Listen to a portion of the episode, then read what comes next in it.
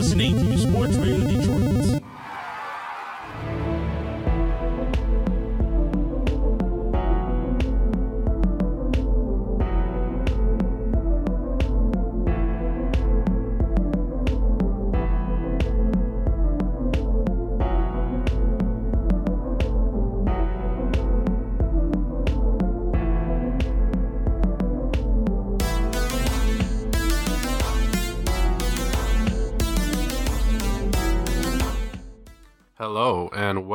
To yet another episode of Grave Discussions.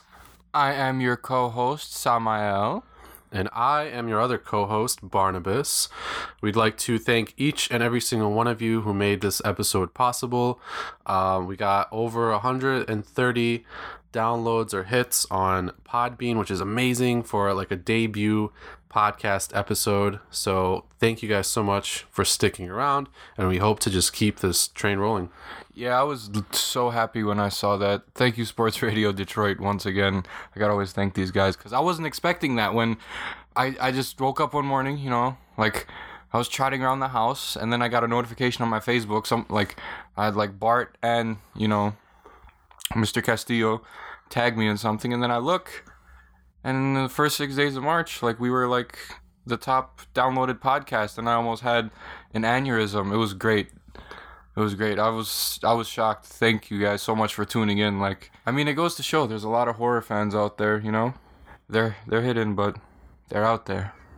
Yes, big shout outs to Sports Radio Detroit for basically making this show happen. So, welcome everybody. This is episode number two, Fright Night Part Two, the uncrowned king of 80s horror. And that's a bold statement. And we know. And we are here today on this lovely day to elaborate on that subject. We hinted at it in the first episode that we were going to make a bold claim. This is the claim. This is not only a gem, this is the king of all diamonds of the 80s. Yes, that was a good uh, element joke there. Thanks, it wasn't a joke. I was just trying to be clever and I didn't know how I was going to make it come out. So just like winging it. so, yeah, Fright Night Part 2 is going to be our uh, exclusive um, segment this episode. And we, we can't wait to talk about it because actually we just watched it and we were just nerding out about this movie the yeah, whole time. because we watched it once before and we were like, holy crap, that was that was really good. And then, you know, today's episode was gonna be about it, so we're like, yo, refresher course. We have to watch that movie right now. And we just pulled it up, watched it again. And I'm still impressed. I mean I Yeah. we me both of us were like, yo, that was great. And like we started breaking down like everything that happened in the movie and how it was kind of the antithesis of the first movie. Yeah, pretty much. Oh my god. Like It was it was really solid. So we're gonna we're gonna talk about it. Today's gonna kind of be an introspective on that movie and why we support the claim that we made. Um, we actually have I have a few other claims about it as well, but we'll get into that. Oh, I didn't even know this. Yes, we're gonna get into that uh, during the main segment, um, which is going to be in about twenty-five to thirty minutes from now. Uh, so stay tuned for that because that is going to be really interesting. You got me excited now. Yeah, it's it's gonna be, bro. It's gonna be fun to talk about. Uh, before that, though, we're going to discuss some horror-related news. So first things first, uh, I'd really like to talk about Ash vs. Evil Dead season three, presented by Starz. Uh, Samael and I are both really big fans of the original uh, film trilogy that started in '81 and uh, this show is basically based um, off of all of that, but it ta- it's kind of a sequel because it takes place uh, basically after Army of Darkness when Ash gets back home. Yeah, it's like years and years later though. Yeah, it's like way later. He's a lot like older old- now. I think I think it's like thirty years later or something. He's an old Maybe man, not that. but I've only got to season one, but he's still a badass. Yeah, oh yes, that that's one of the trademarks of the show. Even in his old age, he's still battling evil and he's a badass. But yeah, they basically uh, he's kept the Necronomicon all this time to try to prevent anybody else from using it, and and of course his like high stupor. it, he like gets some girl over and he reads from it trying to be all cool and shit. It was basically how the evil is released, and of, that, of course it's typical Ash. Um, but he releases the evil again, so he has to go fight it, and he teams up with some cool people. And now a lot of shit has happened between two episodes. I'm not going to spoil it for you, Sam, because I know you haven't seen all of it yet, Yeah, I really and I don't want to spoil it for anybody else that wants to start watching it, which you should. It's they're only like 30 minute episodes. They're not a lot of them per season, so it's Yeah, I think it. I've gotten halfway through the first season, and Yeah. if if you liked one, if you liked two, if you liked Army of Darkness, and if you liked the remake, even the remake, you'll like this one a lot. So so far from what I've seen, kind of a semi slow build up, not too slow, but then it like like shit hits the fan really quick. Yes, and it has all that quality gore and just like badassery that the original uh you know film series had. So if you're an Evil Dead fan, it, it's a great show. You'll love what they did with it. But season three just premiered on Sunday. Uh, this past Sunday, so I already watched the first episode of season three. It was really good, and they're going to continue with that every Sunday on Starz. So be sure to check it out if you're interested in that. Um, and so moving on from that, uh, Sam, you can talk a little bit about this. Is pretty cool. Um, there is a new Goosebumps movie Oh my god! in the man. work. So first couple years back, I saw that Jack Black one. I don't care what the other critics said. Like they're not me, so I don't care. I really liked it. Uh, I like Jack Black's demeanor. He was like not the goofy zany guy. Like right off the bat, he was like the more stern father type figure. And he was never the goofy zany guy in that movie, right? Because he played R.L. Stine, and he was serious Yeah. the whole time because his daughter was like made up. Or I mean, whatever. you know, with like just how the comedy and the movie was, he was sort of like zany or whatever. But yeah, he was supposed to be like he was serious. he was more clever. Like yeah, he, was, like, "What have witty. you unleashed?" You know. Yeah, like he's he's that guy. I don't know. It was weird seeing him in that role, but I really liked it because like I hadn't seen anything Goosebumps related since I was a kid. Yeah. And then that came out. I was like, oh my god, I have to go see that. And I went saw it, and I wasn't disappointed at all. No, it was really Seven dollars worth worth watching. Why is it always seven dollars for the movie? But if I want to own the DVD, it's like fifty dollars on. Yeah. Blu-ray. What the fuck? Yeah, that's that's messed up, bro. But um, now we've got a sequel coming out, and um, I think it's actually supposed to be a sequel to um, that movie with with Jack Black. I- I'm gonna check to see like if he's in it. Uh, actually, I'm not sure if he is. It, it might be to the show actually, possibly because they had a lot of slappy stuff. But there's a new movie coming out uh, sometime this year called Slappy Halloween. Um, originally called Slappy's Revenge. That dummy scared the shit out of me. yeah. Like first, I remember reading the Goosebumps book, and then I watched the show, and like uh, we were young. We were like what seven, eight years old. Yeah. I mean, seeing a talking dummy, like Yeah. you know, our, our we haven't we hadn't seen that much horror at that point. So seeing like Yeah. some inanimate inanimate Inanimate one, object. two, three, check inanimate object come to life. seeing that happen, But he was also just the best, and they kept recurring him too, which made him like even cooler. you yeah, know? like he just can't be stopped. So I really hope they don't try that with this one, because then it'll be like I hope not. shark jump after shark Yeah, jump yeah, movie. yeah. Like Well, it does say that the plot details are currently unknown, but it's been rumored to follow three friends who must stop Slappy the dummy from starting the Halloween apocalypse. That sounds crazy. Yeah, what, what's Halloween? It would be Halloween forever. Nobody gets candy, like Right? no. Like, But um, a- apparently, as of um, the, the article that we're looking at, which is on bloodydisgusting.com, great site, it's set to release October 12th, so just a little bit before Halloween, which totally makes sense. Um, so, yeah, I'm, I'm really excited for that. yeah, I can't wait.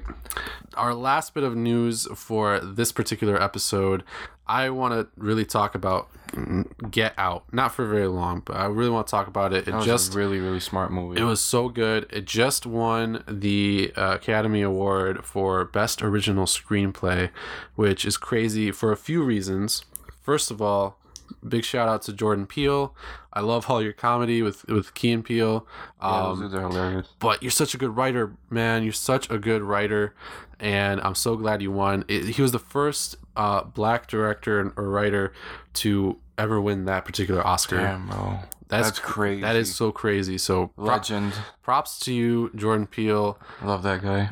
And it was really the only like horror movie at the Oscars this year too, which is crazy. Yeah, it was more like thriller, I would say. Yeah. Well, you know, I feel like It was horrifying. Like it was Oh, yeah. horrific. Like I the stuff like if that if people actually did that, that would be yeah. horrific. Like that's inhumane. Yes. like one thousand percent. I, That's I. I still feel like um it's a horror movie though of course but yeah it does it's it's kind of a drama it's kind of a thriller suspense um kind of mystery you know it's a lot of things there's even a little comedy in it because it's jordan peele you know Yeah. but um you know but it's it's movies like that that are like considered horror movies that get in like the Oscar mix Mm-hmm. because they're not just straight up horror. Like you're probably not gonna see like a werewolf movie, you know, Yeah, get nominated at the Oscars for anything. or a vampire movie. Yeah, Or I mean, uh, any- inter- any- interview with a vampire was. That I was think that was Oscar worthy, but I mean, you can't really say that about a lot. I mean, but look who was in it. You know what I'm Yeah. saying? Like, look who was. In It was, it was, it was hot. It was big screen like Hollywood for sure. But um, I mean, Get Out was really talked about too. But that's that kind of movie that is at the Oscars because there's so much to it, so much complexity that is gonna get nominated for something. Yeah, I, I heard all the buzz around it, and I hadn't seen it. So you know, I went to the Comcast menu. I bought it, and I watched it, and I was just like, "Wow!" Like it was the last movie I was gonna watch before going to sleep. I was like, Yeah. "That's a way to end the night." Wow, what a It, it really makes it you think. Yeah, It's so good. Congratulations to Jordan Peele. yeah, for real, man. for your Oscar win. And uh, I love Get Out. I hope that it continues to see success, and I hope we continue to see Os- like horror presence at the Oscars, and Yeah. hopefully more. Hopefully, Because we've been getting a lot of really good stuff lately. yeah, we have. It all depends on the populace, you know. Like Yeah. if, if like, and the majority of people like that movie because it Oh yeah, it got talked about a lot. It got talked about a lot. There needs to be more more horror movies like that. He, there needs to be like a new wave. Like yeah, I mean, I I kind of see it already in like the independent scene, but I think we'll we'll leave that for a broader discussion and yeah, another the independent episode. scene is gonna bring it all back. I think Yes. because those are like the really nostalgic horror fans. Like Yeah. some of them dedicated to the cult. Someone, some of them want to get a quick movie on Netflix, make a quick Yeah, buck. why not? Why not? If it's But- good, you know. If it's good, yeah, but you should do it for like. you should do it for passion. Yeah, you should. You shouldn't do it for Like follow money. your dreams, your horror dreams. You know. If you want to do it for the money, that's it's the wrong way, man. Like just, just do Yeah. it. Just do it. If you're about horror, Just horror, do it. Just do it. We're not endorsing I- Nike, by the way. Yeah, or Shia LaBeouf. Yeah. So yeah, I agree with that. But now it's on to our four main segments of the episode, and we're gonna start with the terrorizing trailer of the day. Uh, this episode's trailer is actually something that neither Sam or I have um, actually really heard of, but we kind of just came across the trailer and it looked sick. So Yeah, we saw it's called uh, Demon House. Apparently, it's coming out. When's that? Next week? Is that coming out next week? yeah, March uh, sixteenth is the official release day. I don't know if it's gonna be out in like Nine days. all theaters, but yeah, next next week. So hopefully we'll go see it. Yeah, because anything demon related, we're fanboys. Because Night of the Demons, demons, that 80s Mm-hmm. horror. So anything paranormal will catch our eye. Yeah. But we got to see what you have to offer. Yeah. So let's see that trailer. Yes, and so again, um, we are just going to be having the audio from the trailer, obviously. But um, you know, if you want to see what we're seeing, please feel free to watch along. You can mute the video or whatever. Um, it's right on IMDb, or you can probably just Google it. So, It's a two minute and three second one. yep, no, real fast. Well, you know, we'll pause it and uh, you know d- deliver some feedback and commentary on it. So here we go. Might hear us say some stuff Yeah. while we're watching. Yep.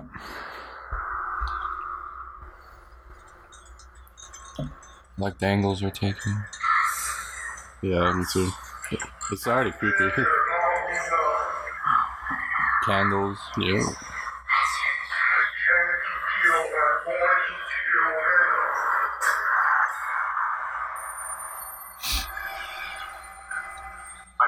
I think that's a good spot to pause it. So already it's um, telling us that it's a documentary film, but not really. It's uh, it's a, well, it's a fiction film disguised as a documentary Mockumentary. film. Mockumentary, kind of like uh, Behind the Mask, and uh, there are some other ones too. It's like the Blair Witch Project all over again. yeah, yeah, pretty much. In Um, house. but I like those kind of movies, you know. I do. Like I love mockumentaries. hon- honestly, like the acting is good because you have Yeah. to pretend like you're actually being a real person yeah. in a documentary. You know, like Yeah, that's you- crazy. You don't got to deliver like Well, you do got to deliver like super emotion, but not like super Yeah. exaggerated emotion like in Yeah. some of these films. But, yeah, but like it, it seems like if if that was really happening, that's how you would react. yeah, exactly. You know, you would be like, ah, oh my you- god. You know? You'd be like, oh, oh, oh, and you'd start Well, booking it, and the camera would shake in your face while you're booking it. You see your scared face on the camera. So if you were alive after you'd watch it, hi, look how scared I was. I was about to crap myself. Like, Yeah, but I like like the actual documentaries too, like the reality show stuff, like Ghost Hunters. Um, there's a really cool one out of Michigan, actually, out of Saginaw, Alright. called "A Haunting in Saginaw." Yeah, you should check it out. I highly recommend it. It's really cool. It's it's pretty much Ghost Hunters. Like they go in, they interview people, then they do like the nightly sessions with the you know I've night heard vision. a movie Lake Erie, but I didn't. I don't know if it's a documentary or not. But it's Yeah, I a horror don't movie. I gotta I'll- check that out. Also, Lake Mungo. Lake Mungo, I've heard of that. Yeah, you told me. You to haven't seen that. it, but I've re- I I recommend it to anybody. It, it looks like a home movie, but it, it's a documentary. Um, but actually, it's got a lot of home movie like clips, type clips in there, you know. Um, but it's a really good like ghost movie, and there's a scene in there that is actually super terrifying. Like I, I think about it a lot. You know, like well, when I'm like sleeping in bed or whatever. Yeah. you know, like I just think I just like see the the image sometimes. You'll, if you've seen it, you'll know what part I'm You talking just be about. laying in bed, grateful to not be at Lake Mungo. Yeah. So, uh, you know, I really like those kind of movies. So I'm, I'm pretty excited that this one's going to be um, one of those. So uh, let's continue. Zak Bagans. I'm one of the world's leading researchers on ghosts and demonology. And this film is cursed. View at your own risk. Yeah. A story about a demon possession makes international news. Now look at one of the most documented cases of demon possession and exorcism in recent history. The next day, over the phone, I buy the house, sight unseen. In my 37 years of police investigation, I've never run into anything like that before. I just got the keys to the demon house. You think it's dangerous for me to be in that house? I wouldn't be there. Huh. when the black guy tells you not to go in a house, you should probably not go in there. I think like white people start taking black people's advice. All right, seriously, like you you like they see shit. Okay, they're not. They don't run toward a like a like a ghost when they see it. All right, they run the opposite direction as nature intended. When you see Yes. something like that, you're like, hey, let's go ask it if how it died, Right. so we can remind it of those terrible memories. Let's agitate it, like bro. Like no, you just leave. That's what you do. Yeah, don't do that. Um, but yeah, it looks it looks great so far. It actually it reminds me of you know what it reminds me of that we didn't mention for some dumbass reason. Grave encounters. yeah, yeah. Were grave discussions, grave encounters. Yeah. Such a good movie. Basically in the same style. It's got the investigator guy. He's like doing an episode, and then he like runs into some Yo. weird shit. Maybe if it doesn't come out in theaters, hopefully this will be like a straight to Netflix thing. I think it is coming out in theaters, but the way it like looks, it might not be in like every theater. But Yeah. you know, if you can find it, go. Oh, we're go gonna watch find it. it. Yeah. We- now we have to find it. We talked about the trailer. exactly. Yeah. So let's Scouting. let's continue. She had holes in both her wrists, just like Lil Cook. They called 911. Mm-hmm. They called 911. They did. There was an unidentifiable voice. I only heard it on the recording. Something came back. I don't know if it was that demon, but something. Ooh. They flipped the crucifix on her head. She began convulsing. There was a six, a grave, and all that.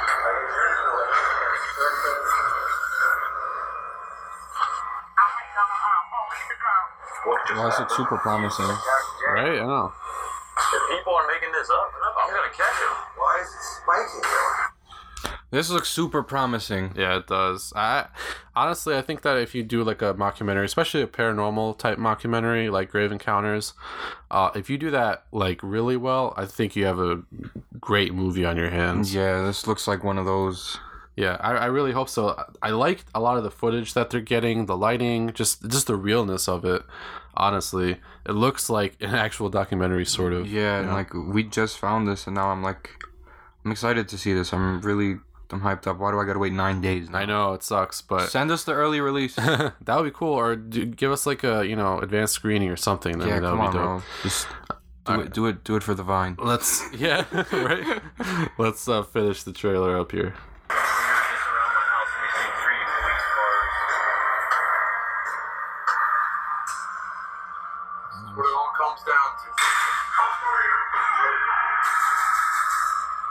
Yo, that, Goat really- demon, Yes, goat demon. There's a goat demon. that's how you know it's gonna be OG. Right. Any movie with a goat-headed demon, I approve of. Yes, that looked really good. I I'm I'm very excited. So yeah, March 9th. It should be out in theaters, so look it up. Yep. March er, oh wait. No, I'm pretty sure it was like Actually, oh, March 16th, I yeah, think. yeah. March 16th. Because today's the seventh. Uh, nine days after. yeah. No. My my bad. March 16th. Bart's not very good at maths. No, I'm not. I'm not good at grammars. we're gonna continue on now and uh, this segment is uh, I- I think one of our personal favorites the cult corner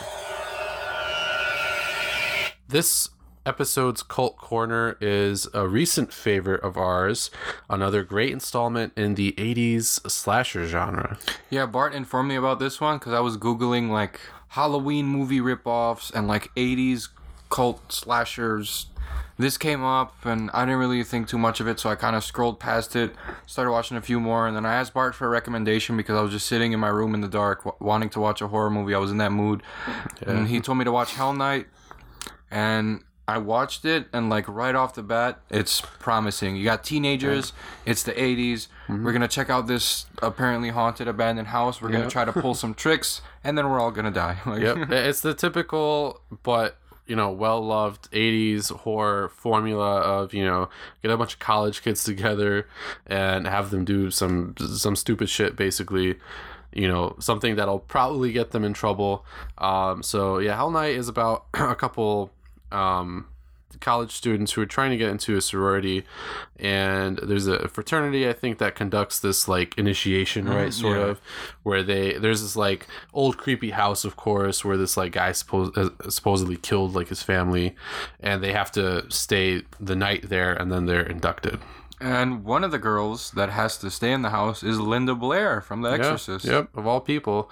Linda Blair did have a couple roles after The Exorcist. Of course, this one is uh, 1981, so it's a you know it's a few years after. Yeah, it looks like this uh, this movie got one win and one nomination, and as far as awards go, yeah, let me see if I, I can, didn't know that. Yeah, me either actually. So, oh well, I won a Razzie for worst actress, Linda Blair. Sorry, Linda, oh, you were you were you were not Oh. Yeah, you were I was not gonna bad. talk. I was gonna talk about that. What's her, up? her acting was kind of bad in that movie, but The Exorcist, she was great. So Yeah, uh, I I liked her act. I liked her performance, and I mean, it wasn't like The Exorcist, obviously. I mean, it's an '80s was- slasher, man. It's supposed Yeah. to be cheesy. Everyone back then was, "Hey, how are you doing, Yeah. fella?" Snap finger, point at Yeah. you, you know. So everything's supposed to be cheesy, man. It, it was like that, but it did actually win Best special effects. Best Special Effects Award at the Catalonian International Film Festival. So that's that's cool. I didn't know that. Yeah, I didn't know that So either. hey, it's an award-winning horror movie. So there you go, guys. Nice. You should watch Hell Night. Thanks, guys, at Yeah. that place for recognizing a cult classic. Yeah, it, it did have great special effects. There's a there's a killer. We're not gonna. I don't want to spoil like what it is or who it is or whatever. But um, but the kill the makeup on the killer is is super cool. Like the gore effects are good. So yeah, Yeah, and it's it's not what you think. Like once the killer shows up, yeah, like things take tur left and right turns all over the place. Mm-hmm. Like I said, I don't want to spoil it for you guys. If you haven't watched Hell Night, you should watch Hell Night. I give that movie like 4.8 out of 5 stars. The minus point two was Linda Blair's acting. yeah. It was sorry, Linda. I mean, it wasn't like terrible or anything, but it, No, it know, wasn't. It wasn't like It's just point two. It's not like I said 3 out of 5. yeah, I know. If it was like a movie like uh what's that one clown movie I let you borrow? Killjoy? You remember Killjoy? Yeah. If it was that kind of acting, I would give it like a negative zero point nine nine nine Yeah. out of Negative infinity. Yeah.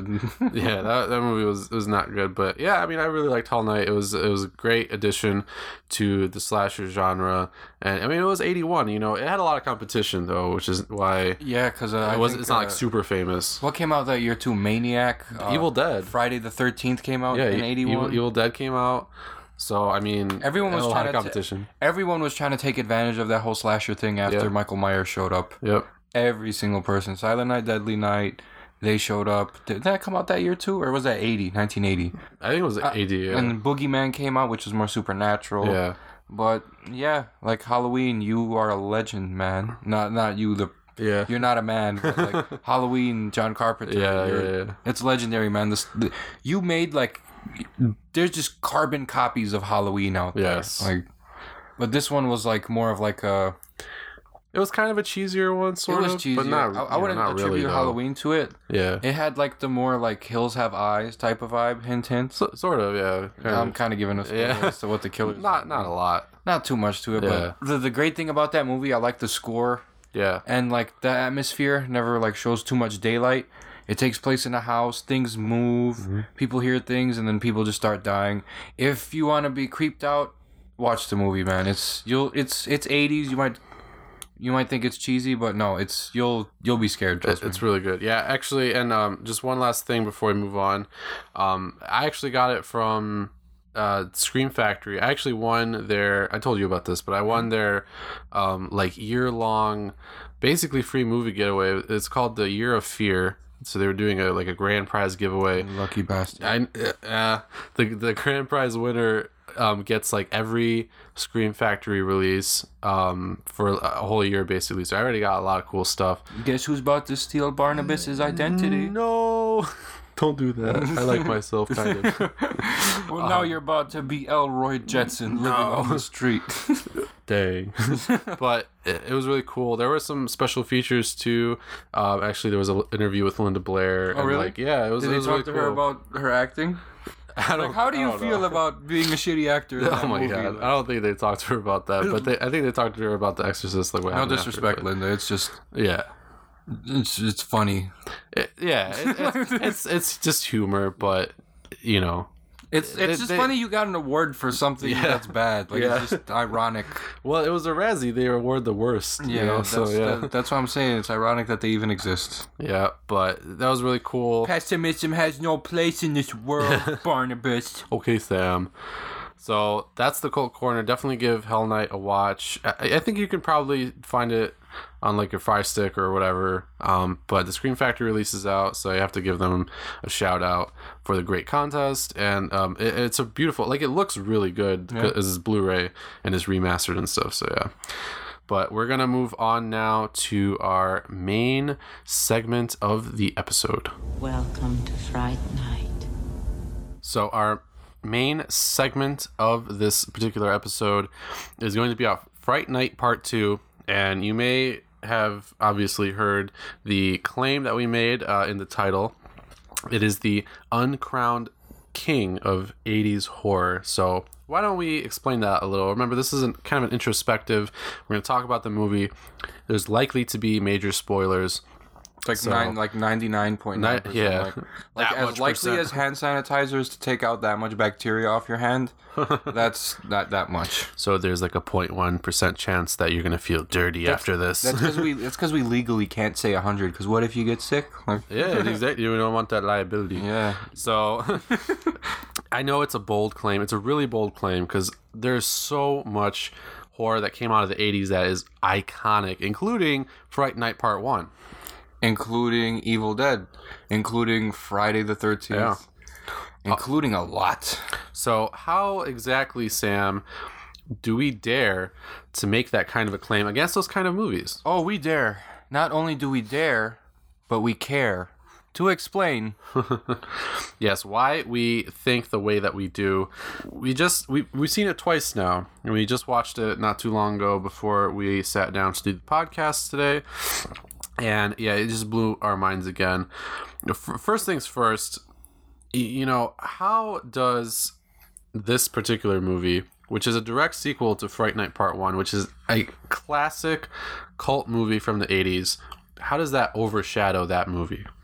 I don't know, man. This one is just as good, if not better, because like the character development, the different elements they mm-hmm. used, and the fact that the movie looked really modern. It didn't look like a like a 1980s horror movie. Like the Yeah. cinematography was superb. It wasn't like they were using mm-hmm. like a you know. Twenty five hundred dollar camera, Yeah. or like you know, they didn't Yeah. have iPhones back then. But you know, they weren't recording it off a toaster. Yeah, no to- no toaster recording. It was the for the Fright plot Night. was the antithesis of the very first Fright Night. Uh, so in the first Fright Night, Charlie believes in vampires, sort of, whatever. He got a new neighbor. He sees a coffin being taken into there. He goes. He asks Peter Vincent for help. Eventually, in, in the mm. movie, Peter Vincent doesn't believe in vampires. He meets a guy. Now Peter Vincent believes in vampires, and Charlie believes in vampires. They take out Jerry, and that's the end of the movie. Well, don't forget the important part that Charlie does not believe in vampires at the start of the movie because he was so shocked by the events that he began to see a therapist who persuaded him that vampires are not real. oh no, I was referring to the first movie. I was just doing a quick recap. Oh, okay, yeah, Yeah, yeah, But that is what happens in Fright Night Part Two, which is why it's so crazy. In Fright Night Part Two, we see Charlie at a psychiatrist. The psychiatrist is convincing him that vampires aren't real, and that him seeing Jerry, a serial killer as they claim him to be, seeing him as a vampire was one of his defense mechanisms. Which, yeah. Yeah, that's Peter Vincent's defense mechanism too, right? Yeah, so that's a complete 180 basically on who Charlie was as a character in the first film. And then like weird stuff starts happening again really similarly to the first film. Yep, he goes to Peter Vincent to visit an old friend, and right next to Peter Vincent, car pulls up, coffin's being carried. Charlie's like, "Calm down, vampires don't exist."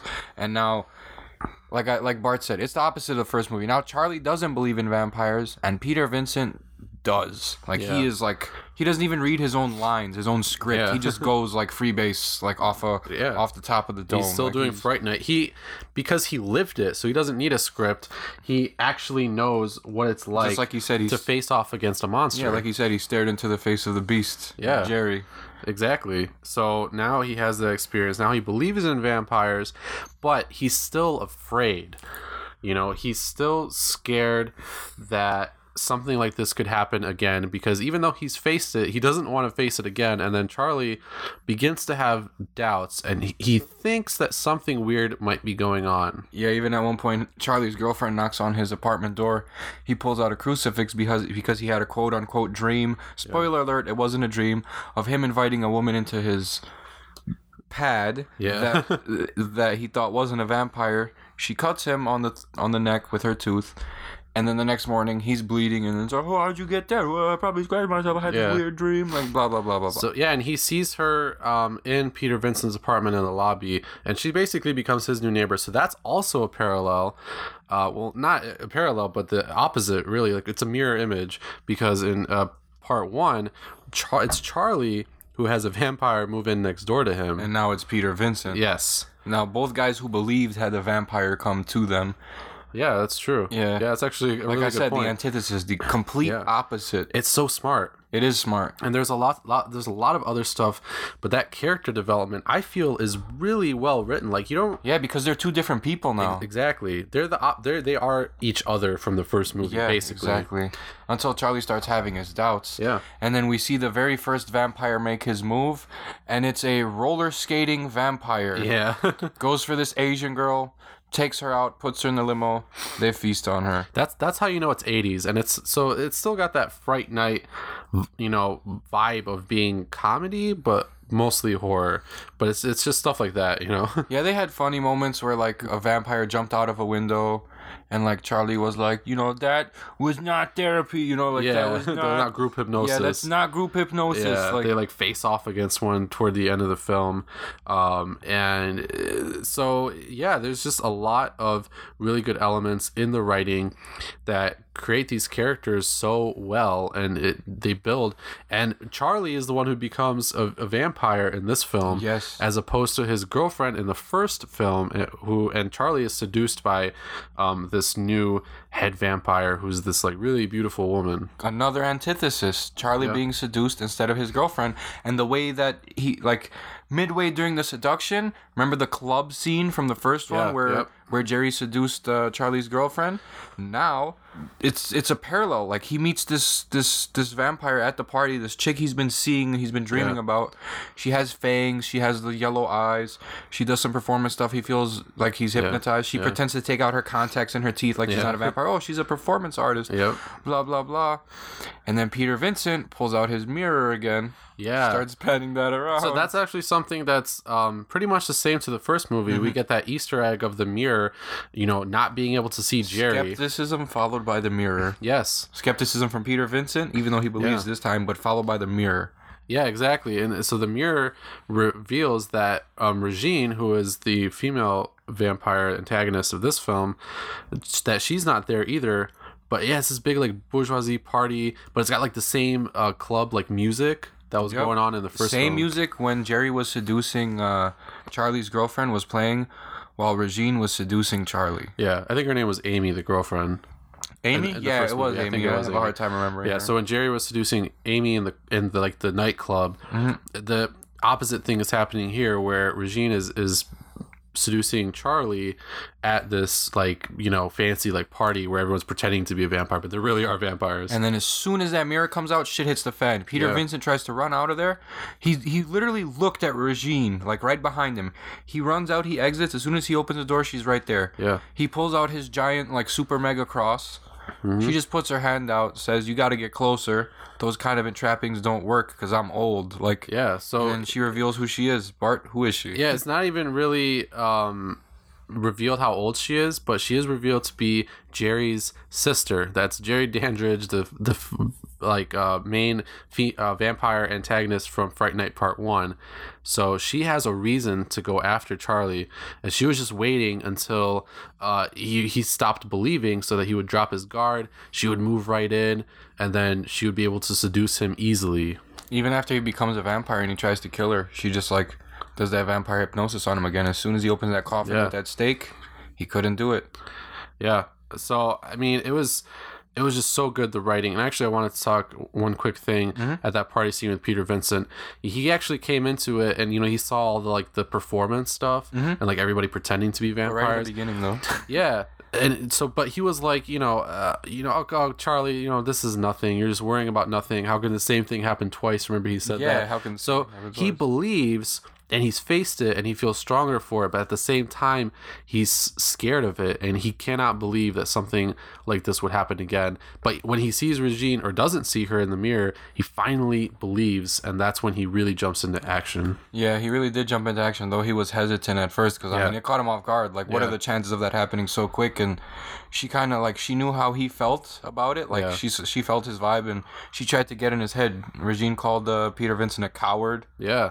Like, and so I, that's so good and then obviously as the movie progresses he becomes increasingly a badass kind of like in the first movie but now he's already like been through that so at, towards the end of the film he's just like peter vincent vampire killer remember that Yeah. one line like that line of dialogue yeah, yeah. He's like, what do you do? I kill vampires. Yes. I think that was like the best character development and with Charlie too, but Peter Vincent is just such an interesting, cool character, well written character. So that's yeah, that's what I feel about that.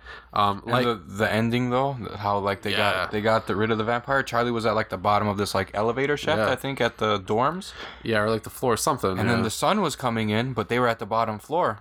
Peter Vincent picks up a piece of broken glass and reflects the sun Yeah. onto Regine and destroys her. such a good hero.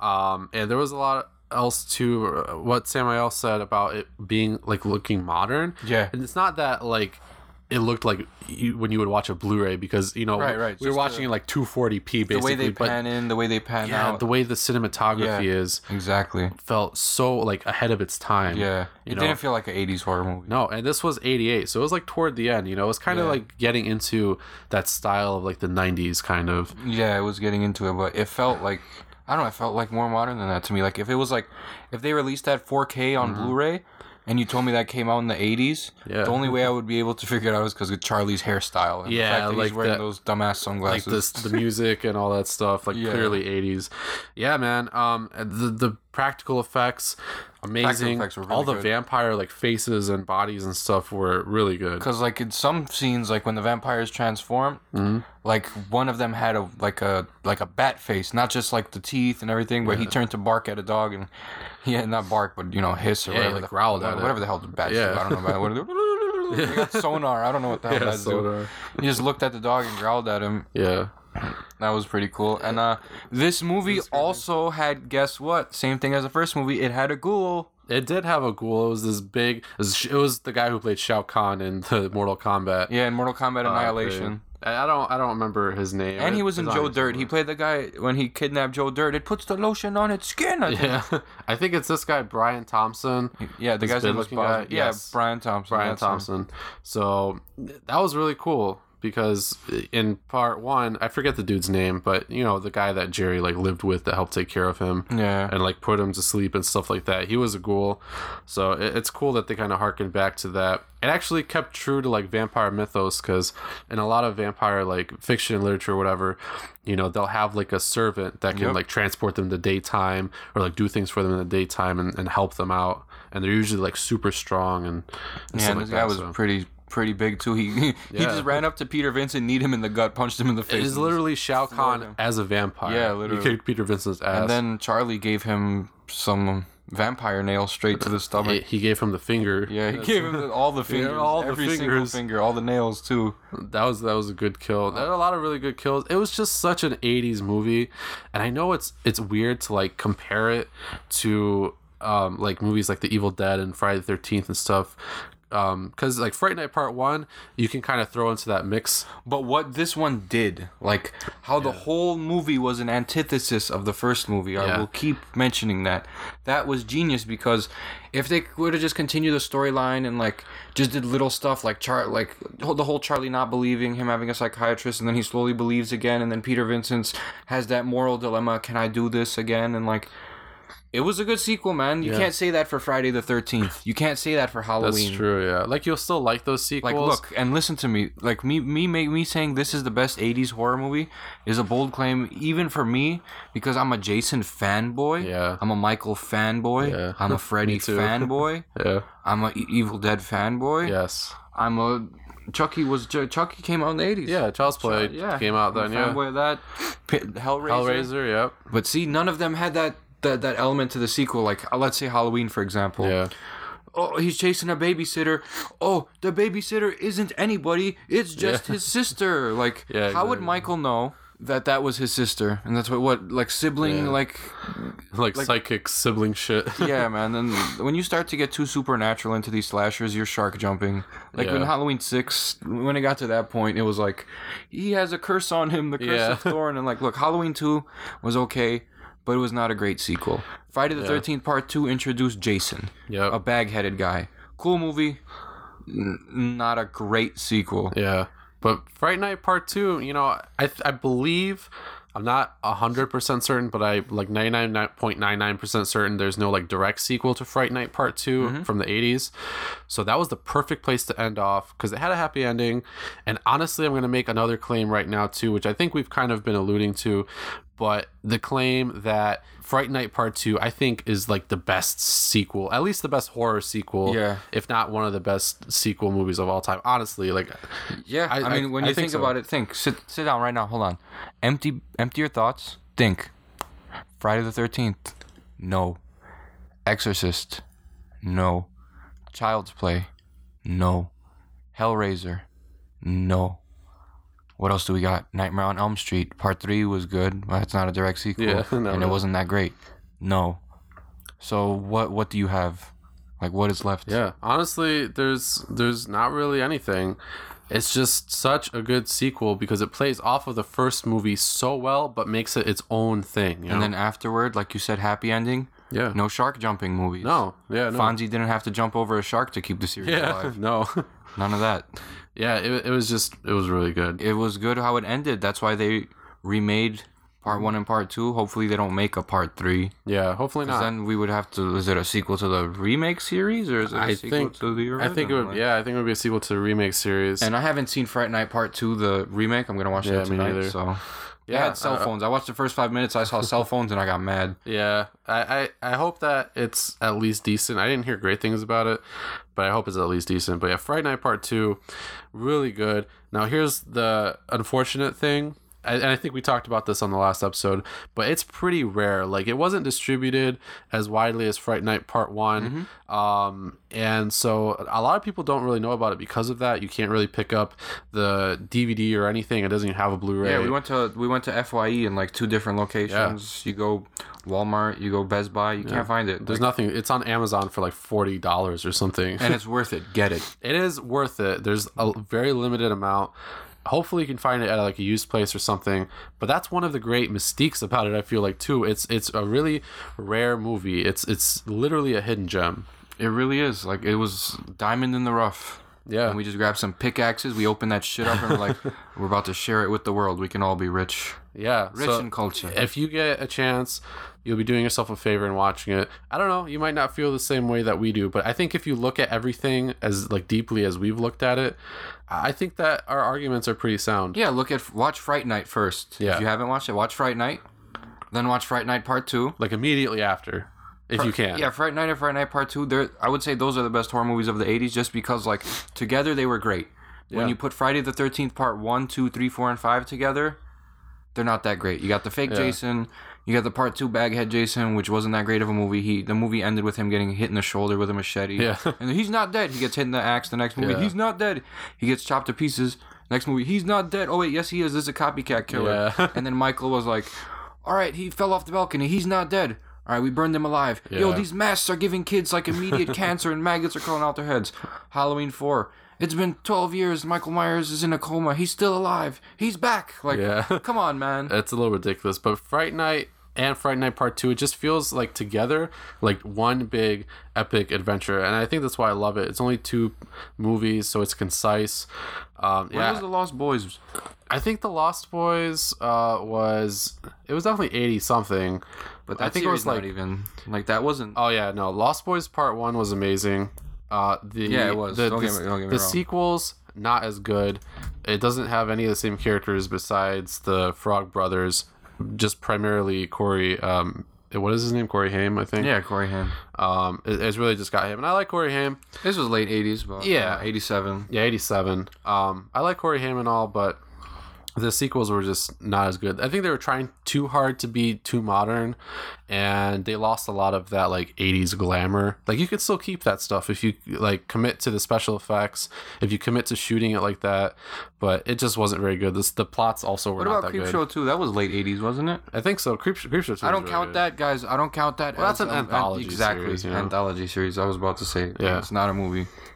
Yeah, I mean, it is a movie, uh, but fuck you, it's not a movie. yeah, How's it's just that? like VHS. I- I think 1987 as well. I knew it. Yeah. I think VHS and I think VHS 2 was a really good sequel too, but that's an anthology series. It doesn't keep the same story.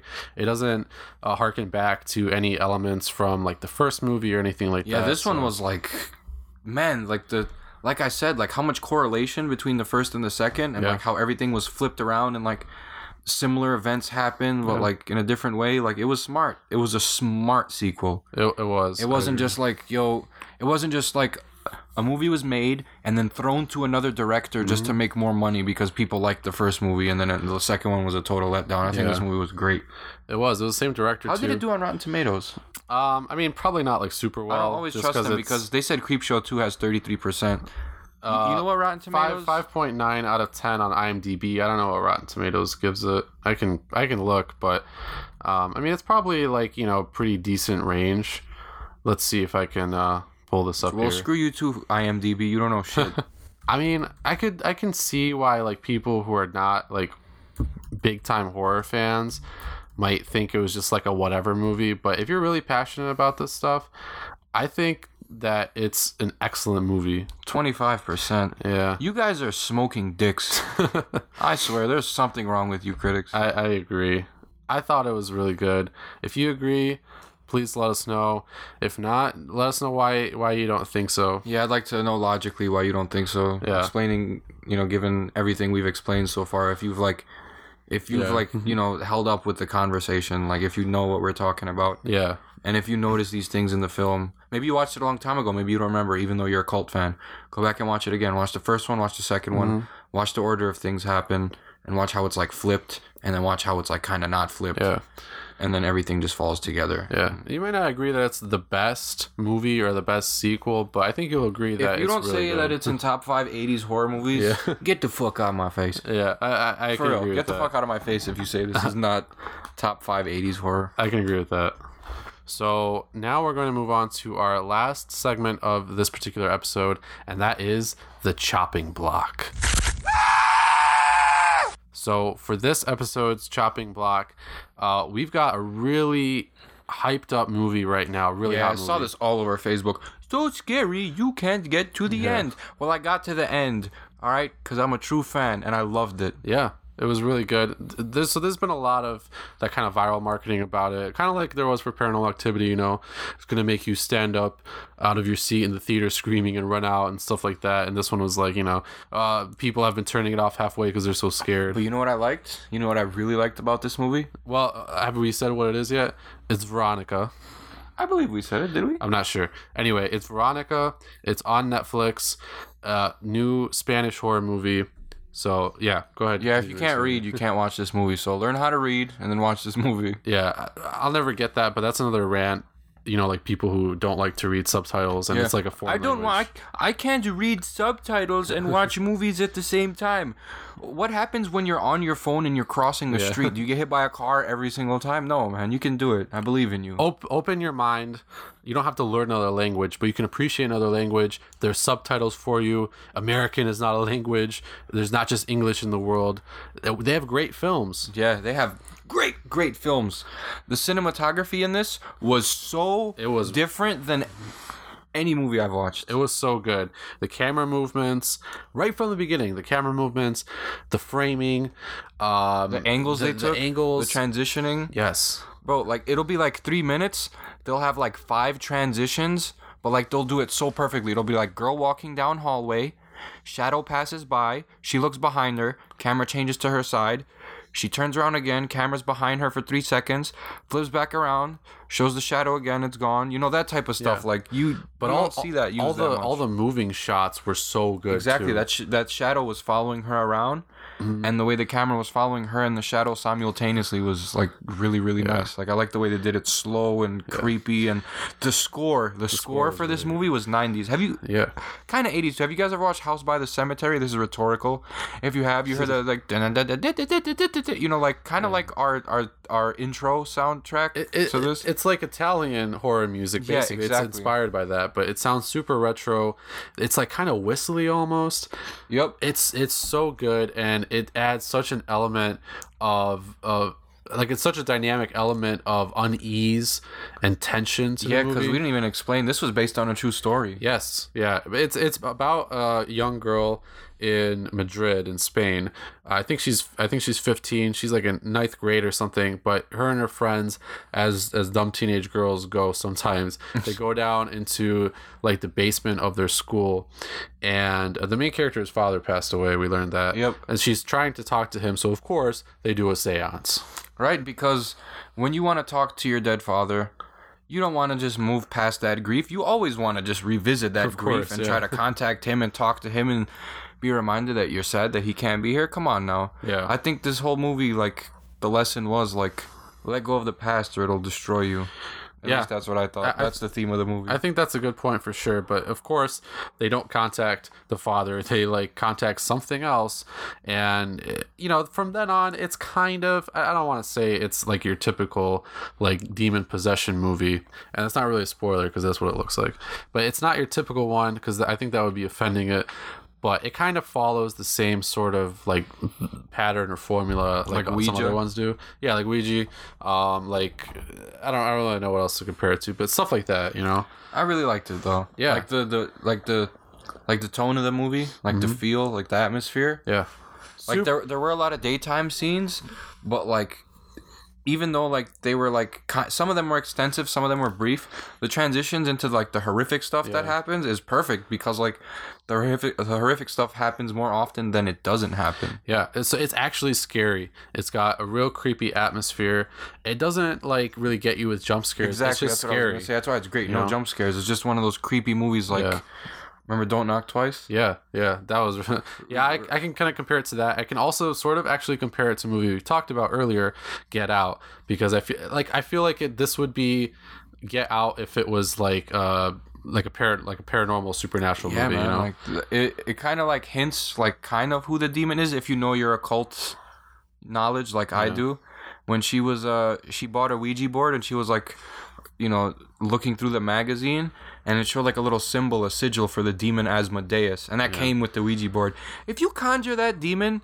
There is no hope for you. That was like the first demon created. Yeah. Also, big shout outs because one of his nicknames was Samael the Black. Yes. And then in the movie, he was like pitch black, just Yeah. as you know the legend called him Samael the Black. So they stayed true to the to the occult. That's why I like that. But but we don't know if that was that demon. It, Yeah, it, if- it was if just it kind of an Easter egg, so Yeah. it's not really like a spoiler. If yeah, if it was though, that that's pretty that's pretty smart. if it was, that's sick.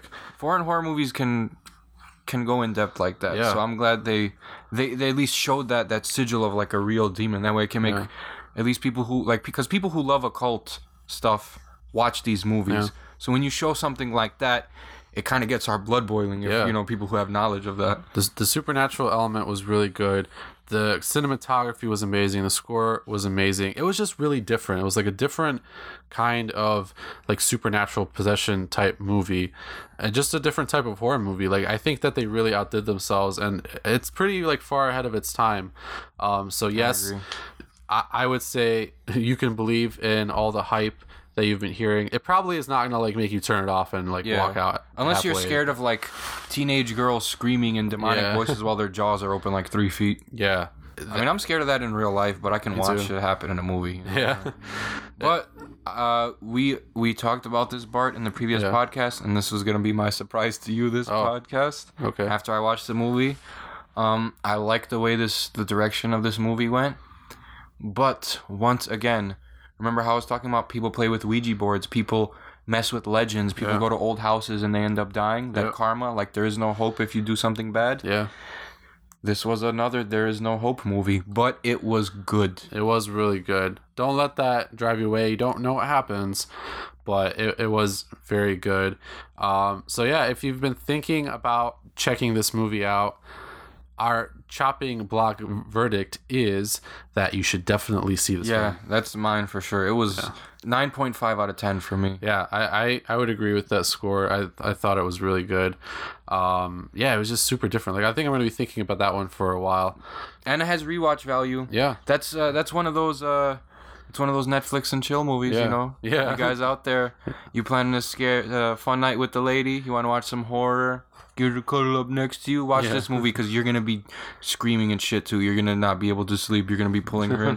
Honey, I, that movie kind of scared me. I'm having bad dreams, and she's just gonna be like pathetic. And she's gonna leave you. She's gonna leave you. No, I'm playing. Yeah, yeah. It it definitely has rewatch potential because you can kind of pick up like little things probably along the Mm-hmm. way too. It's definitely a movie you have to at least watch twice. Um, but yeah, it, it was super good. Great Friday night horror movie. Really, any any night. yeah, any movie. night. I watched watch that on a Tuesday. Yeah. So I mean, you know, even if uh, you're kind of skeptical, because I know there are some bad reviews out there, but don't believe those bad reviews. Give it a watch for yourself. It's definitely worth it. So that's that's our verdict for Veronica. Oh yeah, you you definitely need to see this. yeah. And- Hey, like I said about uh open house, watch it twice. Watch this twice too. Yeah, I, I can agree with that. And also, I just want to mention one last thing. I thought the acting was really phenomenal. the acting was really good. The girl that played Veronica, sh uh, I don't know her name. Uh, let me pull it up. It's Sandra. I'm probably gonna butcher it because it's Sandra Escacena. Sandra Escacena. something like that. You are great. You are Yeah. a great actress. I hope to see you in more stuff that's like more available to the American public. Mm-hmm. Yeah. Because that was phenomenal. Like when she like she had a, a self realization in the movie and the look in her face. And Mm-hmm. Like the looks of terror and like when she was zoning out in one part, like she she walked by herself Yeah. and like just look at her eyes when I'm her her emotional acting is really Yeah, good. her emotional acting is really and good. and this is another movie where they have some really talented um, child actors as oh well. yeah, So they're, they're these kids, these kids like. That's my Yeah, applause. good- These good kids job. are really good because like they seem genuinely freaked out while all this mess was going on. Yeah. So that is um, a wrap on the chopping block, and I do believe that that will be a wrap for our episode as well. Oh no. I know, but we'll be back next week. Uh, so we hope that you've enjoyed listening to episode number two, and uh, we'll be back soon. You can check us out on Podbean primarily. Um, you can also catch us on iTunes. And make sure you guys check out Sports Radio Detroit. Yes, please check out Sports Radio Detroit. You can actually watch, or not watch, but listen to all our stuff through the Sports Radio Detroit um, website as well. So you Mm-hmm. can just Google it, um, and everything is on there, including all of their other uh, great podcasts as Yeah, well. some really good podcasts on there. Yep. So just follow the social media. I think uh, recently they had Big John McCarthy. He's a MMA referee. He came in for one of their podcasts. Yeah, bro. He was a he's like Nice. he's like a referee from UFC one from back Yeah. when 400 pound guys used to fight like 120 Wow. pound guys. That's that's crazy. Yeah. Yeah, good for good for them. Yeah, hopefully we'll get some interviews at some point too. But Oh, hopefully, I'd, I'd love to. You know, what, Robert Englund. If you, I don't know if you guys know this. If you send Robert Englund an item and a and fifteen dollars, he'll sign something for you. So you can send Robert Englund like a Nightmare on Elm Street DVD, and he will sign that for you. I'm gonna send him a sock. I'm gonna send him a picture of me in a speedo and be like, "Can you make That's this?" way worse than Yeah, sock. that's way worse than like, "Can you make this out to Steve?" Like, it's not even my name. I'll make it out to Samael. Yeah. Once he's on our show, then he'll know our names. Oh yeah. So uh, next week, um, I think we have another great episode f- lined up for you. We're gonna uh, review what are we gonna review? the strangers prey at night. Yes. So we did the the trailer segment for the Strangers Prey at Night last episode. So on the next one, we're going to um, go ahead and review it. It comes out this Friday. this Friday is is the 9th, I believe. That's why I was mistaking Is it? the other movie for. So the Strangers Prey at Night comes out this Friday, March 9th. Please go check it out if you like. That way you can, um, you know, agree or disagree with our review of it next episode. Yep, yep. Stay tuned for next week on Grave Discussion.